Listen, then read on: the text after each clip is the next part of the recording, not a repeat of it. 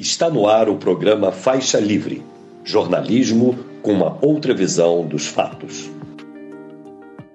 Olá, bom dia! Bom dia a você que nos acompanha nesta terça-feira, 29 de agosto do ano de 2023, para mais uma edição do programa Faixa Livre.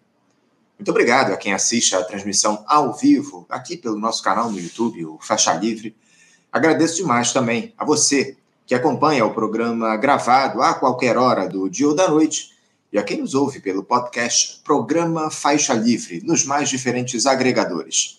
Faixa Livre é uma produção da jornalista Cláudia de Abreu, auxiliada por Isaac de Assis e pela jornalista Ana Gouveia. Quanto à situação do ex-presidente Jair Bolsonaro segue aí se complicando, em especial após a Polícia Federal iniciar a perícia lá nos celulares do advogado Frederic Wassef, que trazem, segundo os investigadores, riquezas de detalhes sobre a venda das joias furtadas pelo ex-capitão do acervo da Presidência da República, o atual chefe do executivo se vê em meio a dificuldades que surgem a partir de suas próprias escolhas. Primeiro, essa distribuição de cargos do governo ao Centrão, que deve se consolidar até o dia de amanhã, mas ainda gera muitas dúvidas. O Lula pensa em dividir o Ministério do Desenvolvimento Social e entregar uma parte dele ao deputado André Fufuca, do PP, algo que não é lá do agrado dessa turma mais fisiológica, tampouco da cúpula do Partido dos Trabalhadores. Em outro flanco, o petista enfrenta as críticas dos próprios apoiadores em relação aos votos do seu indicado ao Supremo Tribunal Federal, o Cristiano Zanin.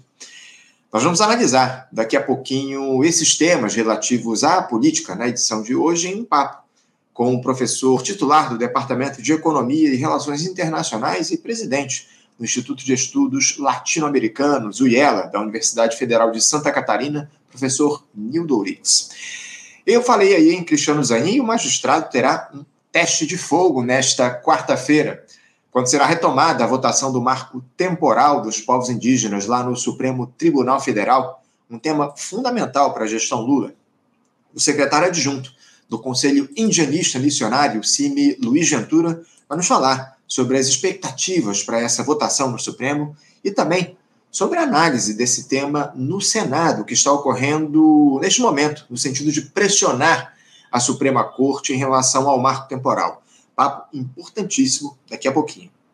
O tema jurídico volta à baila na edição de hoje em um papo que eu terei daqui a pouco com o advogado e presidente do, da Comissão de Direitos Sociais da Ordem dos Advogados do Brasil, aqui do Rio de Janeiro, a OABRJ, Marcelo Chalrel, falando sobre, claro, essa postura do Cristiano Zanin, enfim, também os desdobramentos das investigações relacionadas ao Jair Bolsonaro e sua turma.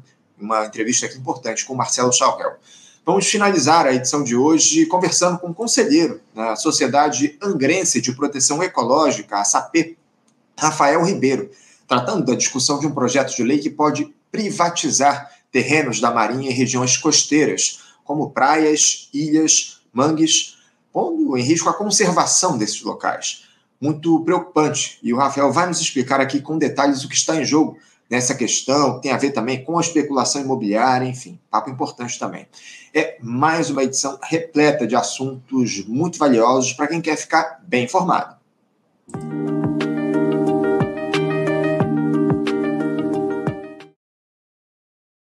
E sem perder tempo, eu já saúdo aqui do outro lado da tela o nosso primeiro entrevistado que nos aguarda. Eu me refiro ao professor titular do Departamento de Economia e Relações Internacionais e presidente do Instituto de Estudos Latino-Americanos, o IELA, lá na Universidade Federal de Santa Catarina, nosso comentarista histórico, professor Nildo Urix. Professor Nildo Urix, bom dia.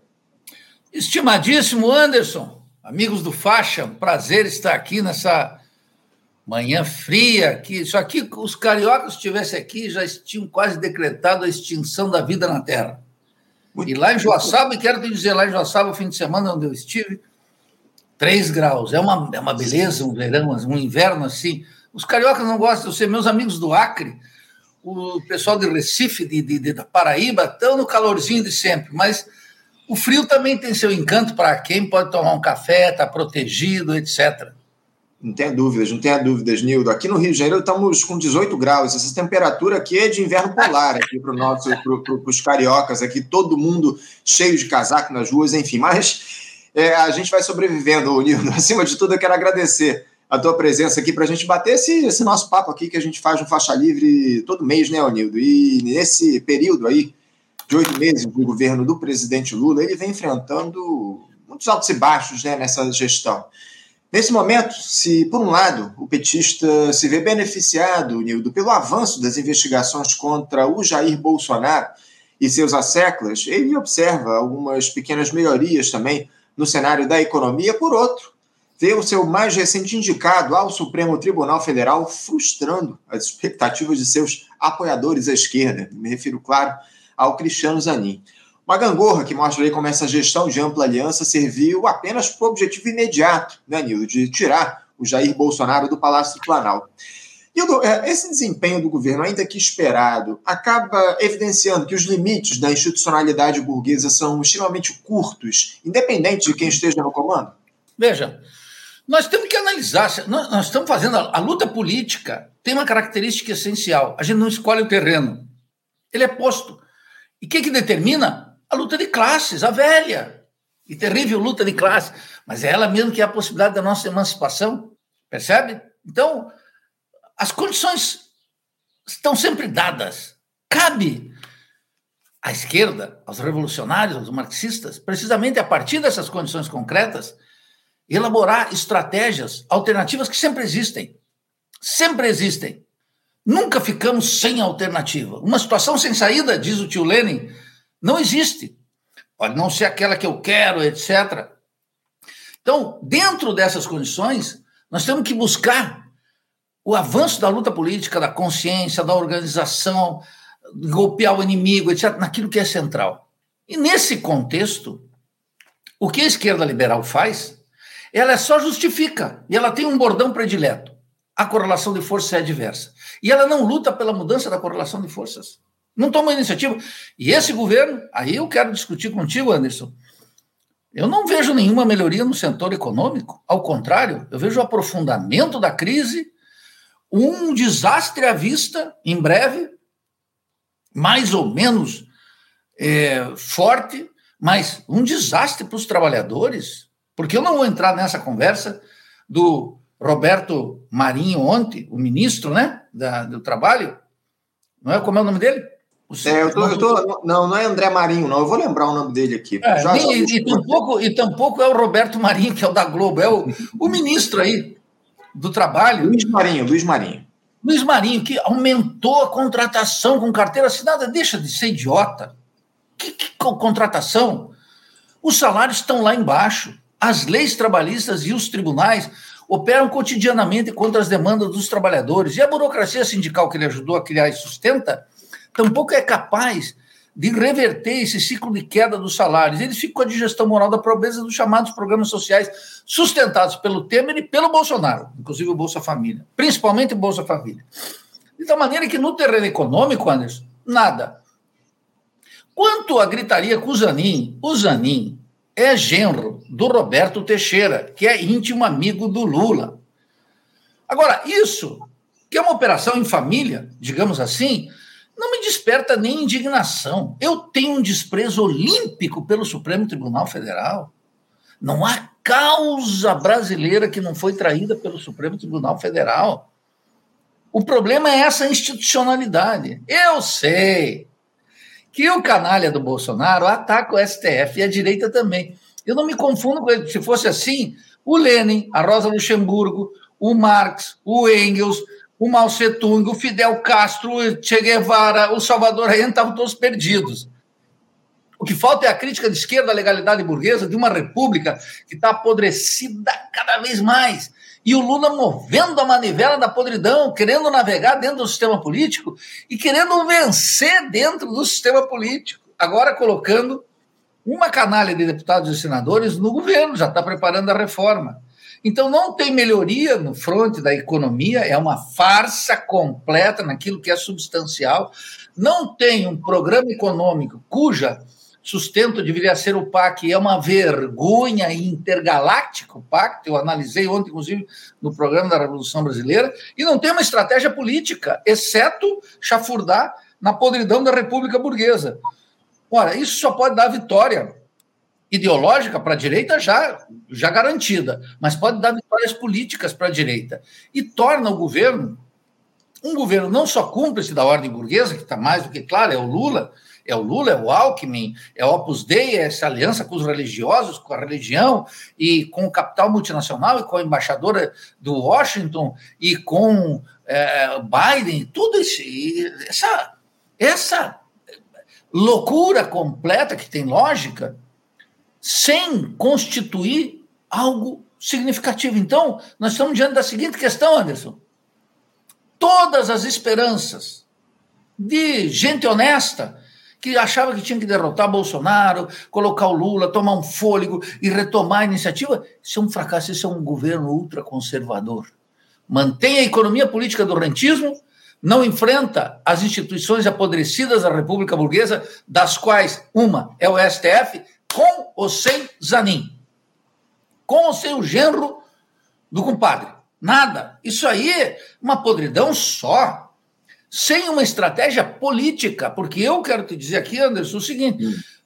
se você ou eu estivesse na presidência da República, nós teríamos que atuar sob circunstâncias, mas não a rendição às circunstâncias. A retomada de iniciativa, e não há nenhuma. O, o barco navega segundo os interesses da classe dominante tocado pelo Lula e pelo Alckmin. É um governo ultraconservador, no essencial não toca, não responde aos oprimidos e leva o país para uma crise. Esse é o ponto. Nildo, é, eu queria tratar contigo a respeito desse, dessa. Você falou aí das mudanças que devem ser produzidas aí pelo Lula no próximo período, nos próximos dias, na verdade, em relação aos ministérios, nessa né, reforma que o Lula está levando à frente por conta das pressões que ele sofre lá do Centrão, ele deve confirmar aí a entrega do, dos ministérios aí ao PP e ao Republicanos, que aguardam há mais de um mês aí essa distribuição de cargos no Executivo. Sabe-se lá em troca de quê, né, Unido? Porque apoio parlamentar propriamente dito, algumas lideranças desses partidos já garantem que não vão entregar efetivamente. Enfim, o fato é que o governo está sendo leiloado na esperança de se manter o mínimo de governabilidade, como é, é, é o discurso né, que sempre se adota. Nildo, até que ponto você espera que essa direita neoliberal vá garantir uma gestão sem sobressaltos com essa sessão de cargos que o Lula vai fazer aí ao longo dos próximos dias? Não, Hugo, a direita já está garantida. A direita não precisa dessa reforma aí. Não, não, eu discordo da tua premissa, meu caro Anderson. Vamos lá, para a gente esquentar a chapa que o dia requer.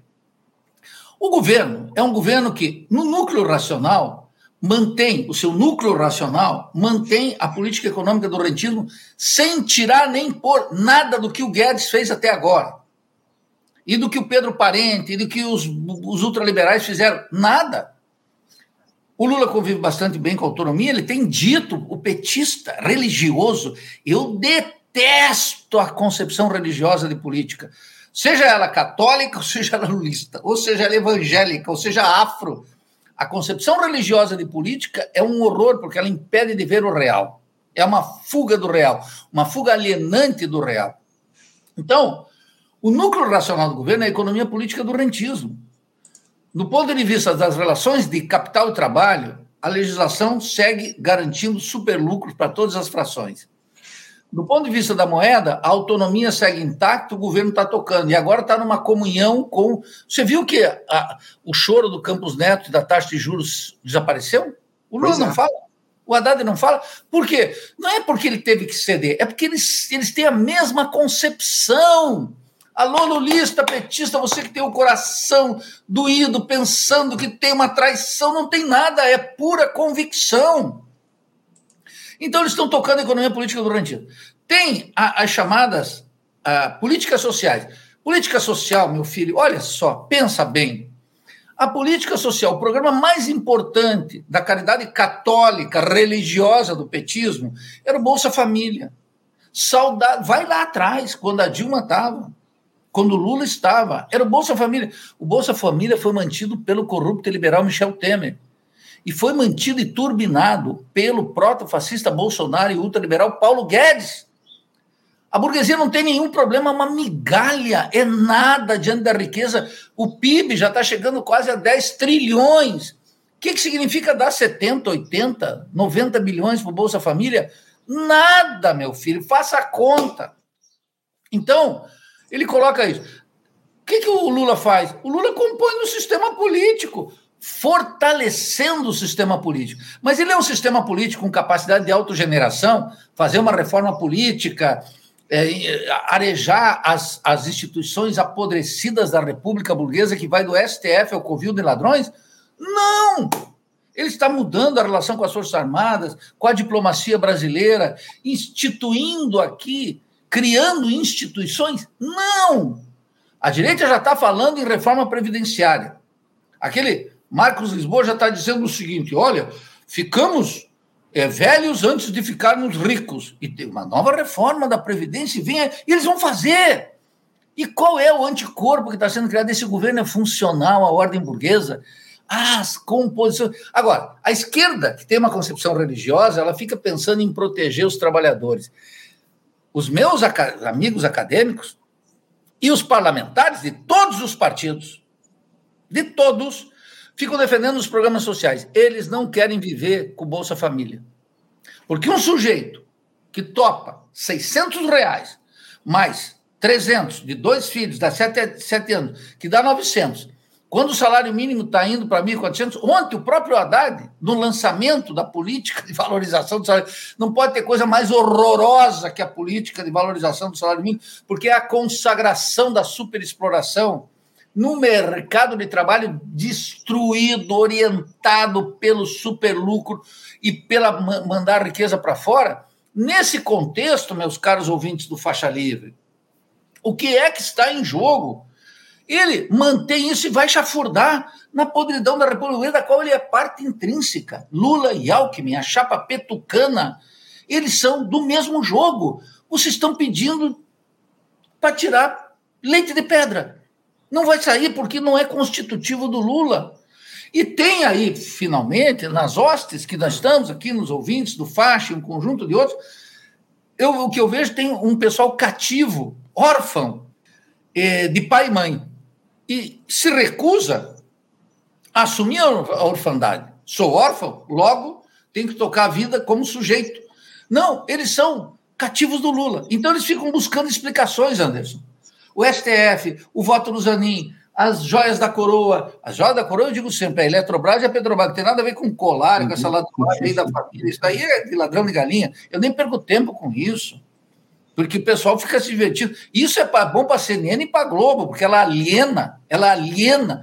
Quanto mais minutos ela dá para discutir o, o bracelete, o, o colar, a, a, a, o relógio, o Rolex diamantes. Ora, a Petrobras aumentou os preços do óleo do, e da gasolina, Anderson.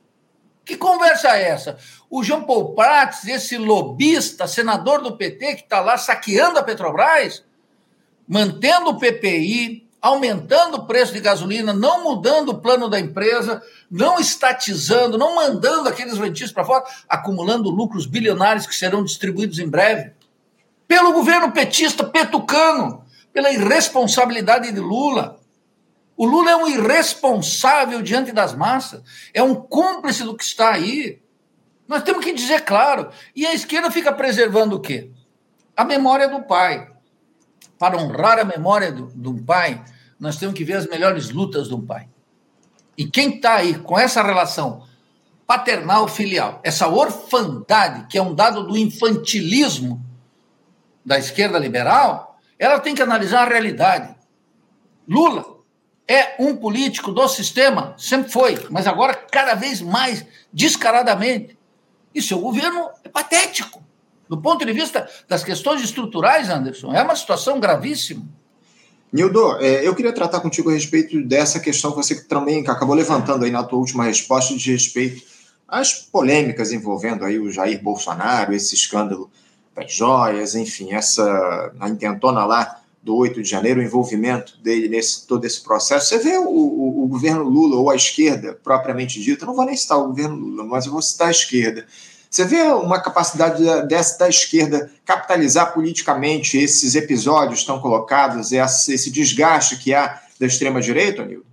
Não, por quê? Tua pergunta é muito atinada, como sempre. Por quê? O governo é um governo que toca essencialmente os interesses da coesão burguesa. É o que eu chamo a administração democrática da ordem burguesa. No outro lado, tem uma ultradireita que está sempre disposta a lançar sua ditadura de classe, com o requinte das práticas de terrorismo de Estado. Ela está sempre. Agora não precisa. Por quê? Basta com a chamada intentora de 8 de janeiro. Ela solta e fica tensionando, fica tensionando. E ela reza, ela, ela, ela dá uma agenda para o governo. O governo, por sua vez, que é um governo conservador, o governo petucano, ele segue a economia política do rentismo, a política externa é intocável, não tem mudança nenhuma, e não tem, ele serve, sobretudo, como anteparo para a mobilização das massas. Como Lula diz, não adianta colocar 200 mil pessoas em Brasília, ele desmobiliza. O Lula é o principal desmobilizador dos trabalhadores. Porque, no outro lado, a direita, que levou metade dos votos, tem um monte de trabalhador lá que, sem um anteparo ideológico e político, vai rumar contra o sistema. E o sistema é o sistema petucano, agora no governo. De tal maneira que a direita capitaliza, mesmo diante da desmoralização, dos pequenos roubos de galinha da família Bolsonaro, da degradação de seus parlamentares, do, do apoio midiático de alguns setores. Isso é uma vergonha. Mas a, a política não é um concurso de bom modos e de requinte republicano.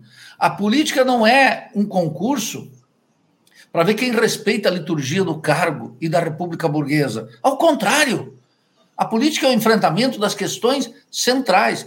De tal maneira, Anderson, você é, coloca um, um, uma exigência que é decisiva.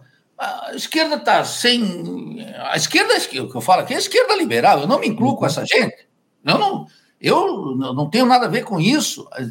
Quando estava no PT lá atrás, quando estava no PSOL, e continuo dizendo aquilo que é fundamental, que eu não estou preocupado com a autorreprodução parlamentar. A esquerda se move por uma concepção parlamentar de política cada vez mais restrita, cada vez mais difícil, nas questões identitárias e nas questões de Estado. De tal maneira que o governo vai cada vez mais, como eu já disse lá no dia 16 de janeiro, aqui no Faixa Livre, não esqueço, vai cada vez mais avançar pela direita. Porque a lógica do governo é impecável, Anderson, é ganhar apoio nas bases da direita. Ele supõe que a sociedade brasileira teve um deslocamento à direita. É isso que esses sociólogos desses sites da esquerda liberal chama correlação de forças. Eles não analisam, eles justificam o governo. Então eles estão desarmados. O governo vai bem nesse sentido, porque o governo chafurda na podridão da República Burguesa, buscando apoio nesses partidos horrorosos que você mencionou aí, dos políticos profissionais. Todos eles, mais do que safados, ladrões, sacanas, que tem muitos que são isso mesmo, eles são a representação dos interesses dos comerciantes, dos latifundiários, dos banqueiros e dos industriais decadentes. Eles são dos profissionais liberais das classes médias, dos escritórios de advocacia, etc. Eles são isso. Percebe? Do setor de serviços. E eles estão prontos para vender sua alma para o diabo na hora que aparecer um diabo comprando. O governo atua aí. É um jogo de cartas marcadas. Uhum. Nildo, é, eu, eu também queria pedir a tua opinião a respeito aí dessa, mudando já de assunto, essa viagem aí que o Lula fez à África, né, na última, na última semana, participando lá da reunião de cúpula dos BRICS também. Ele foi a Angola, São Tomé e Príncipe, enfim. É, como é que você viu aí essa viagem? Você acha que o Lula abriu boas fronteiras de diálogo aí para o Brasil no continente africano, Nildo? Nada, nada. Que que, olha, é, a tese fundamental, tanto na viagem do Lula, que a viagem do Lula foi à África, em alguns países africanos, notadamente os, os, os países de de, de colonização portuguesa, né? E a apologia dos BRICS. Os BRICS, tem um pessoal falando em nova ordem mundial. Os BRICS é um banquinho desse tamanho. Os BRICS cabem nesse copo. É um banco com 50 bilhões na carteira e pode ir a 100. Com os novos sócios, que são seis, imagine quanto é que a Argentina vai aportar para o banco. Nada. Está pendurado em dívida essas iniciativas que poderiam ter seu valor fazem, podiam fazer parte de uma política externa anti-imperialista. A primeira coisa que o Lula disse nessa viagem, não se trata de enfrentar as potências imperialistas. Disse claro, mas não falou assim, em mensagem cifrada. Disse claro. O que, que ele está fazendo? Ele disse: olha, nós vamos ocupar um espaço aqui na África que a política econômica do Bolsonaro acabou entregando para a China. A China não precisa do Bolsonaro para tomar conta do mundo da periferia capitalista. A China tem uma estratégia nacional e uma estratégia de hegemonia mundial e está baseado na produção do celular, do satélite, do carro, das peças desse computador, do LED, do, dos equipamentos de dentistas, da química fina. A China é a fábrica do mundo. E eles não precisam de um pateta e um patife como o Bolsonaro para assumir posições em toda a América Latina e na África e, e comandando o coração do capitalismo na Ásia. Então, o Lula vai lá buscar alguma coisinha para o agro brasileiro, para a Embrapa brasileira, mas é que este úncoro é tudo pequenininho, não constitui uma alternativa. E o BRICS, então, é um, é um, é um é um instrumento que não tem capital. E, além disso, a maior parte dos projetos financiados dentro do BRICS são da China, são da Índia. Do Brasil é muito pequeno. Mesmo que aumente o capital.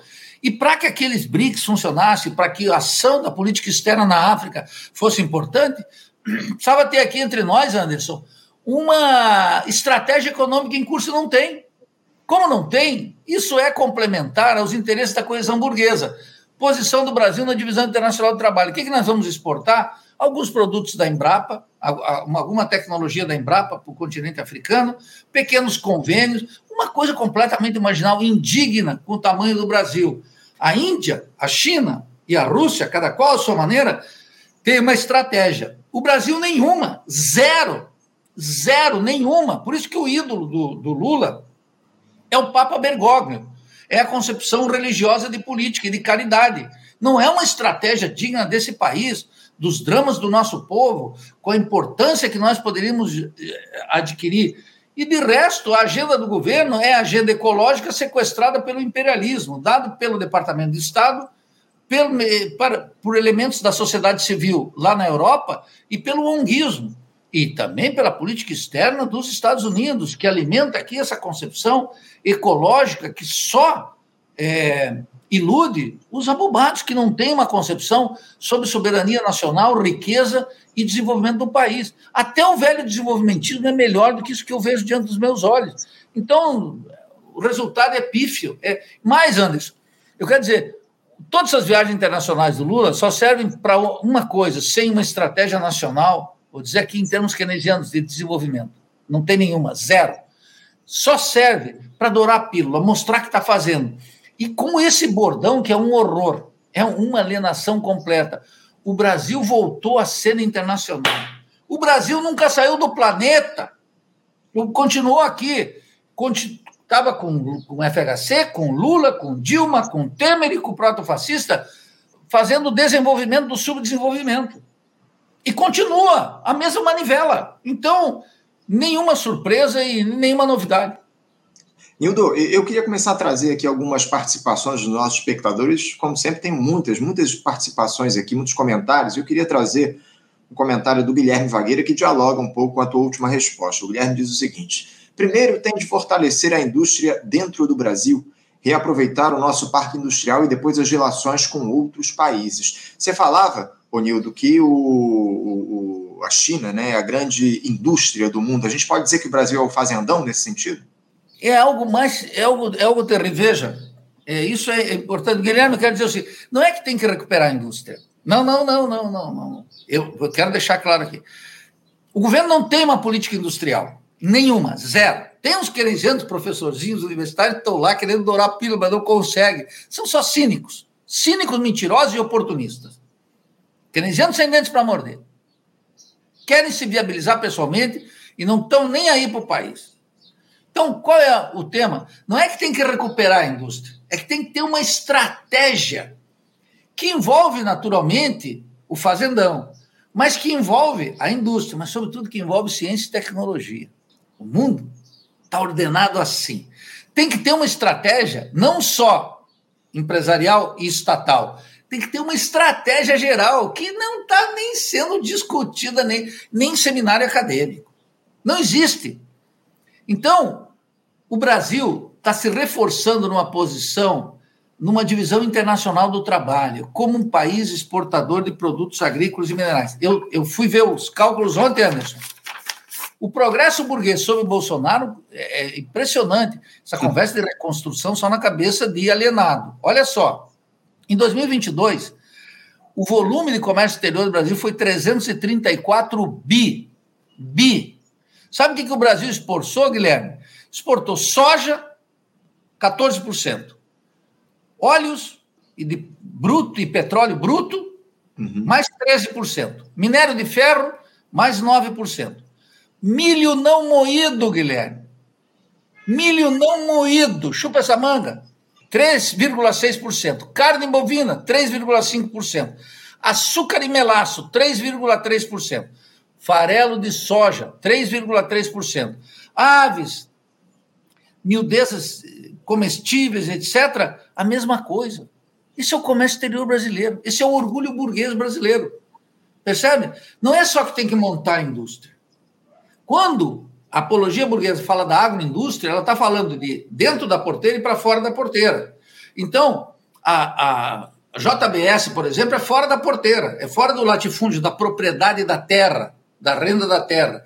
Ela está aqui. Mas isso é uma cadeia imperialista em que a nossa posição é terrível. Então ele condena os centros de pesquisa, as universidades, a mais absoluta mediocridade. Não tem uma convocatória do governo para, Guilherme, para uma, Guilherme, né, uma estratégia Isso. de emancipação nacional, uma estratégia com rigor que tem que ter, mas isso não vem do Lula e do Alckmin, isso vai ter que vir de nós críticos. Essa gente que está aí, está aí para administrar a ordem burguesa. Totalmente como está aí. Então, meu caro Guilherme, você toca num ponto que não, não basta mais voltar a uma concepção industrializante. Não se trata de buscar um velho cepalino na consciência burguesa mais avançada da América Latina nos anos 50 e nos anos 60, no orgulho burguês decadente que a USP e a Unicamp cantaram no, no, até 1980, ou ficar chorando as lágrimas, como faz o Ciro Gomes e tantos outros desenvolvimentistas órfãos, que a partir de 1980 o Brasil não exibe mais as taxas de crescimento de 30 a 80. Isso acabou, mas isso acabou há muito tempo. Nós que nos orientamos pela teoria marxista da dependência já sabemos disso. Se trata de ter um processo de, de construção da Revolução Brasileira, do socialismo, desse horizonte. Querem, finalmente, Anderson, sabe por que, que a China existe? Hum. Porque existe Mao Tse-tung em 1949, uma revolução social. É isso que precisa. Senão, é lamber as feridas e buscar justificativa para essa miséria. A direita não vacila, porque a direita está dizendo isso aqui tem que ser varrido. E quando tiver condições e necessidade, ela vem para cima de nós. Nildo, o, o, Luciano Peçanha, nosso espectador, ele traz aqui um outro questionamento. Eu até ia trazer isso aqui para a nossa discussão, mas eu vou aproveitar o, o, comentário dele e vou te questionar a partir disso. Ele diz aqui: ó, antes de viajar para a reunião dos BRICS, o Lula teve uma reunião com a cúpula militar no Palácio do Planalto. O Luciano Peçanha quer saber de você o que é que isso significa, Nildo. Nada. E o Luciano está chamando a atenção para uma coisa importante. Sabe o que isso significa, Luciano? Nada. Qual é o problema dos militares? Os militares são os guardiões da República Burguesa em crise. Eles que garantem, em última instância, a estabilidade burguesa. É assim que funciona. Mas é assim que funciona não só na história brasileira. É assim que funciona em qualquer república burguesa. As Forças Armadas, aqui no Brasil, elas têm uma característica especial elas estão sob a influência e o controle do Departamento de Estado e do Comando Sul dos Estados Unidos. E elas têm aquilo que se chamou uma ideologia de segurança nacional, criada aqui por uma longa tradição, golberia, etc., em que o povo é o inimigo interno. O povo é o inimigo interno. Um povo em movimento é um inimigo interno perigosíssimo. E todas essas figuras que estão lá nos Estados Unidos fazem a cabeça dos militares brasileiros. O Lula não tem uma estratégia nem se coloca o problema de avançar nas questões centrais. Então, nós ficamos reféns do discurso do Flávio Dino. As investigações estão avançando, o coronel Cid, o pai do coronel Cid, essas questiúnculas que tem que ser feito, mas não pode ser essa a estratégia. A estratégia do governo é punir alguns bolsonaristas e tentar convencer a tropa de que o crime não vale a pena. Ora, isso é de uma inocência mas é também de uma irresponsabilidade completa e absoluta. Tinha o governo que fazer, se quiser enfrentar o tema militar, tirar o Múcio, que é um representante da caserna no governo, em primeiro lugar, passar para a reserva um generalato total e promover uma limpa, mudar a formação nas escolas superiores, desde a ESG até os, os comandos, a formação dos militares, reconfigurar as alianças estratégicas internacionais e adequar a estratégia de desenvolvimento das Forças Armadas a uma estratégia de emancipação política do povo. Como dizia Simão Bolívar, um militar não pode atirar no seu povo. Essa é a questão.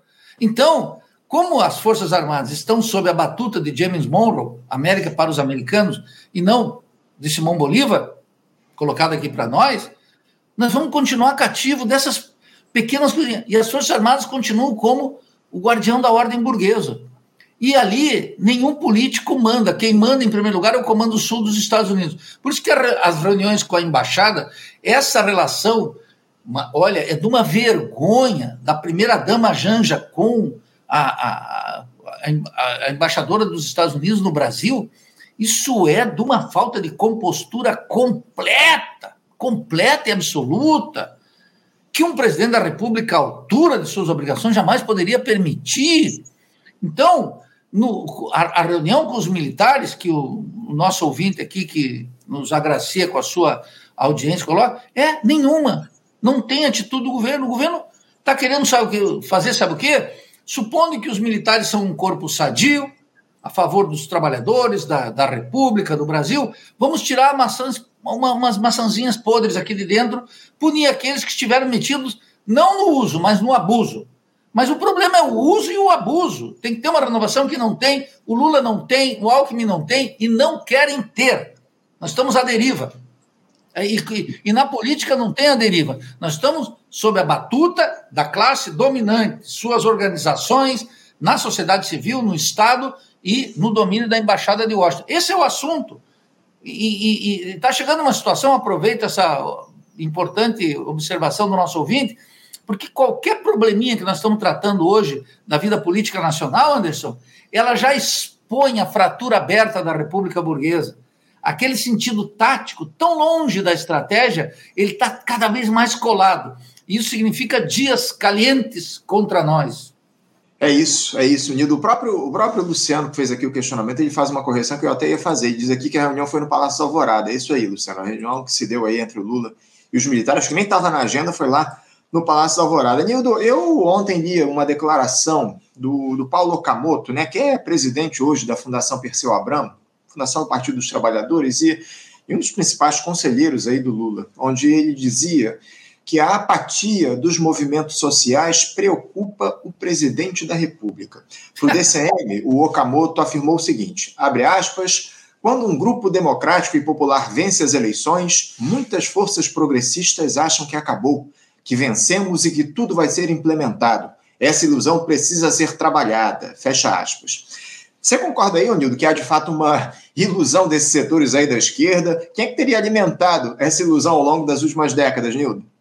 Paulo Okamoto não é. Paulo Okamoto não é um assessor de Lula, é um office boy de Lula. Tem uma diferença entre o assessor e o office boy. O assessor chama e diz: presidente está mal. Percebe? É uma relação conflituosa. Esses são todos funcionários, carregam a maleta do Lula. Não é sério isso. Segundo, esse bordão é o seguinte: para inocentar o presidente do estatuto presidencial, que devia convocar o povo para as grandes mobilizações nacionais, o chamado interesse nacional, vamos culpar as vítimas. Quem são as vítimas? Essa, os, os chamados movimentos sociais. O que, que são os movimentos sociais?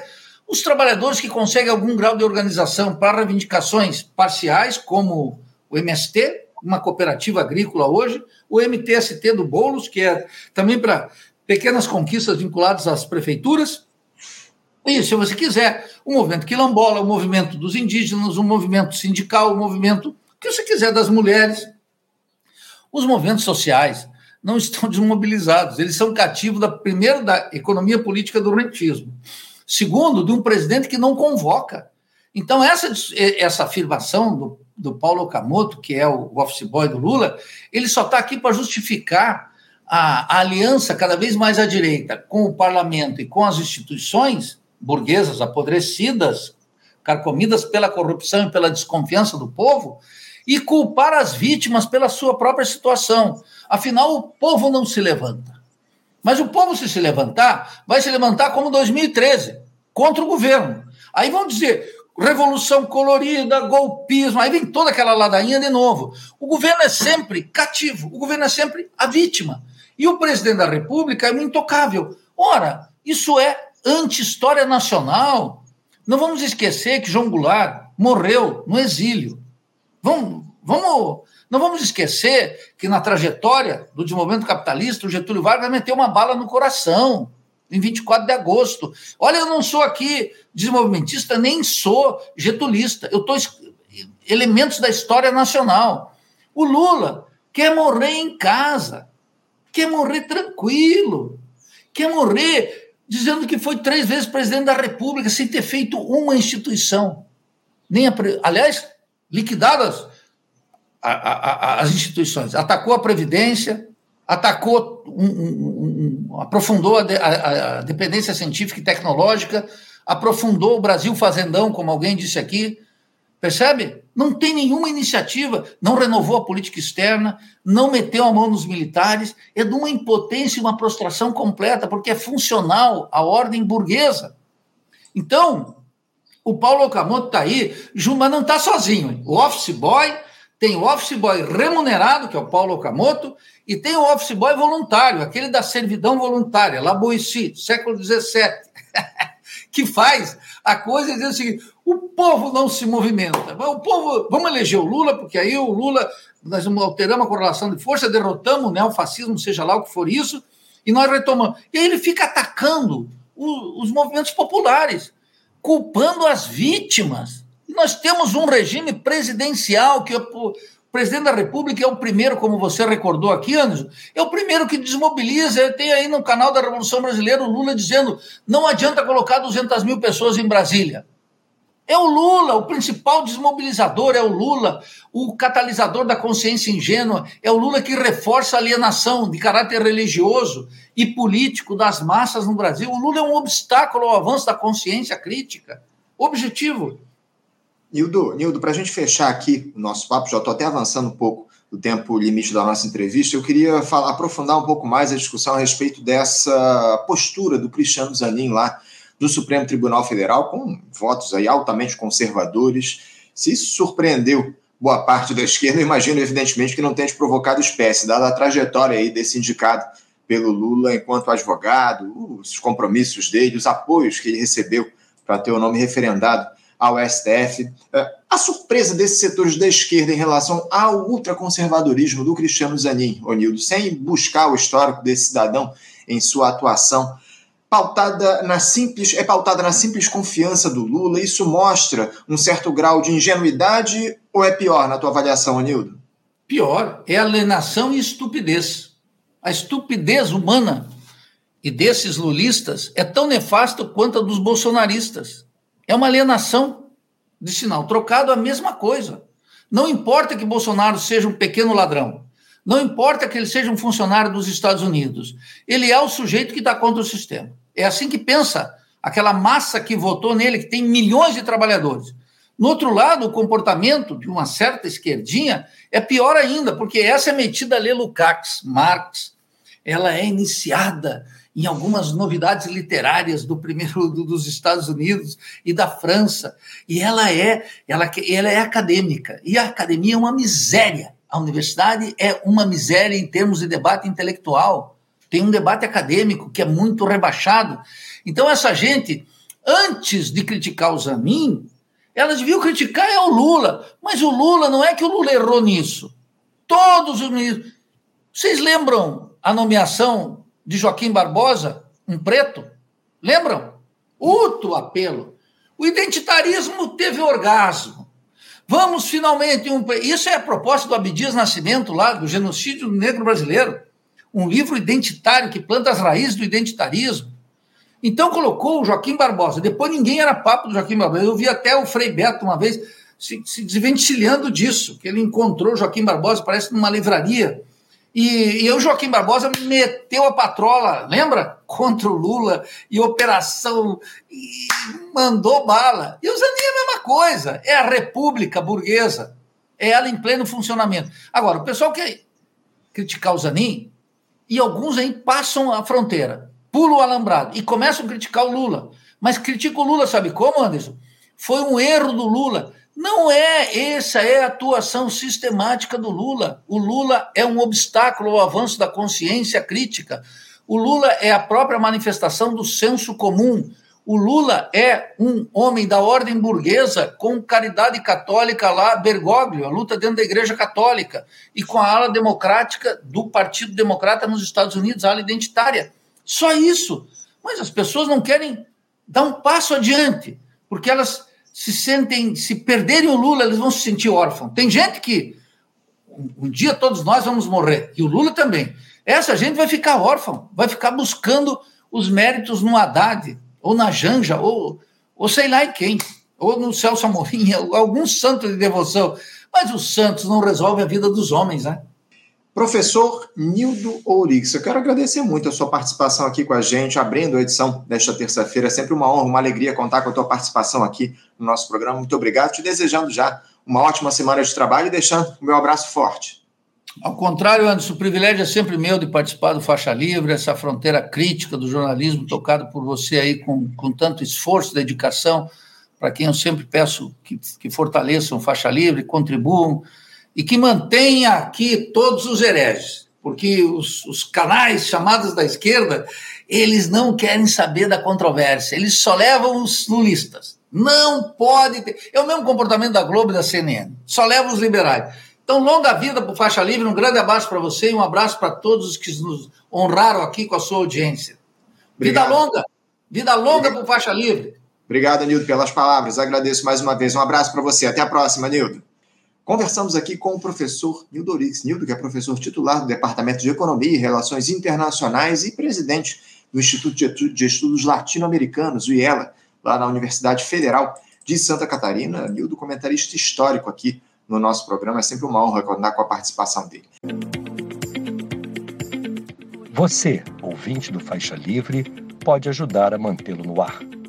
Faça sua contribuição diretamente na conta do Banco Itaú. Agência 6157. Conta corrente 99360, dígito 8. Esta conta encontra-se em nome do Sindicato dos Professores do Município do Rio de Janeiro e região, o Simpro Rio, uma das nossas entidades patrocinadoras, mas seus recursos são destinados exclusivamente para o financiamento do nosso programa. Você pode fazer sua doação de qualquer valor, utilizando também a nossa chave Pix que é ouvinte@programafaixalivre.com.br. Sua contribuição é fundamental para a manutenção desta trincheira progressista no ar.